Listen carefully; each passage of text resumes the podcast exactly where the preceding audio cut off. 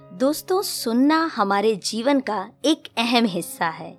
हम दिन भर में बहुत सारी बातों को सुनते हैं और बहुत सारी बातों को सुनाते हैं। देखिए, अभी मैं भी आपसे बात कर रही हूँ और आप मेरी बातों को सुन रहे हैं। क्या कभी आपने कुछ ऐसा सुना है जो ना कहा गया हो? जी हाँ आज मैं लेकर आई हूँ आपके लिए कहानी, जैन मास्टर की कहानी। वो सुनो जो ना कहा गया हो। बहुत समय पहले की बात है चाइना के एक राजा ने अपने बेटे को अच्छा शासक बनाने के मकसद से एक जैन मास्टर के पास भेजा। जैन मास्टर ने कुछ दिन अपने साथ रखने के बाद युवराज को एक साल के लिए जंगल में अकेले रहने के लिए भेज दिया। अब आप सोच रहे होंगे, जंगल में क्यों भेज दिया? जब युवराज लौटे तो मास्टर ने पूछा, बताओ, तुमने जंगल में क्या सुना? मैंने कोयल की कूक सुनी, नदियों की कलकल सुनी पत्तियों की सरसराहट सुनी, मधुमक्खियों की गुंजन सुनी, मैंने झींगुरों का शोर सुना, हवा की धुन सुनी, युवराज अपना अनुभव सुनाता चला गया। उसने जंगल में जो कुछ सुना था, सब का सब अपने मास्टर को सुना दिया। जब युवराज ने अपनी बात पूरी कर ली, तब मास्टर बोले अच्छा है, अब तुम एक बार फिर से जंगल में जाओ, और जब तक तुम्हें कुछ नई आवाज़ें सुनाई ना दें तब तक मत लौटना। एक साल जंगल में बिताने के बाद युवराज अपने राज्य को लौटना चाहता था, पर मास्टर की बात को टाल भी नहीं सकता था। इसलिए वह बेमन से जंगल की ओर बढ़ चला। कई दिन गुजर गए, पर युवराज को कोई नई आवाज़ नहीं सुनाई दी।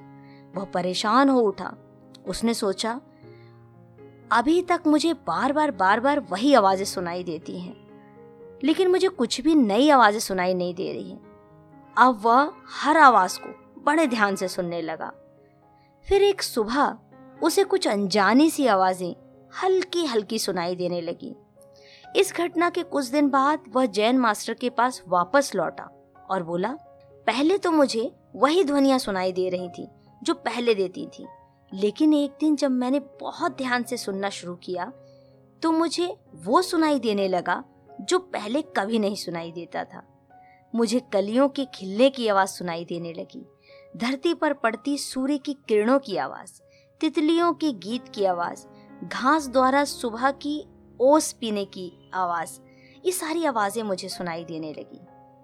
यह सुनकर जैन मास्टर खुश हो गए और मुस्कुराकर बोले, अनसुने को सुनने की क्षमता होना एक अच्छे राजा की निशानी है। क्योंकि जब कोई शासक अपने लोगों के दिल की बात सुनना सीख लेता है, बिना उनके बोले, उनकी भावनाओं को समझ लेता है, जो दर्द बयां ना किया गया हो, उसे वो समझ लेता है, अपने लोगों की अनकही शिकायतों को सुन लेता है तो वो एक अच्छा राजा बनने के लिए विश्वास योग्य गिना जाता है और वो एक अच्छा राजा बनने के लिए अब तैयार होता है। केवल वही अपनी प्रजा का विश्वास जीत सकता है। कुछ गलत होने पर उसे समझ सकता है और अपने नागरिकों की वास्तविक आवश्यकताओं को पूरी कर सकता है।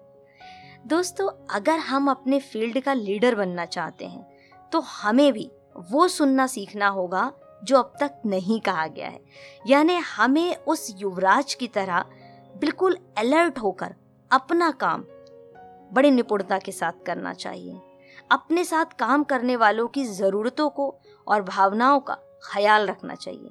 तभी तो हम खुद को एक बेहतर लीडर की तरह स्थापित कर पाएँगे। विश्वास करती हूँ कि आपको आज की कहानी प्रेरणादायक लगी है और यह कहानी सचमुच हमें एक बेहतर सीख देती है कि हम वो सुने जो अब तक कहा नहीं गया है। तो सुनते रहे कहानी मोनिका की जुबानी।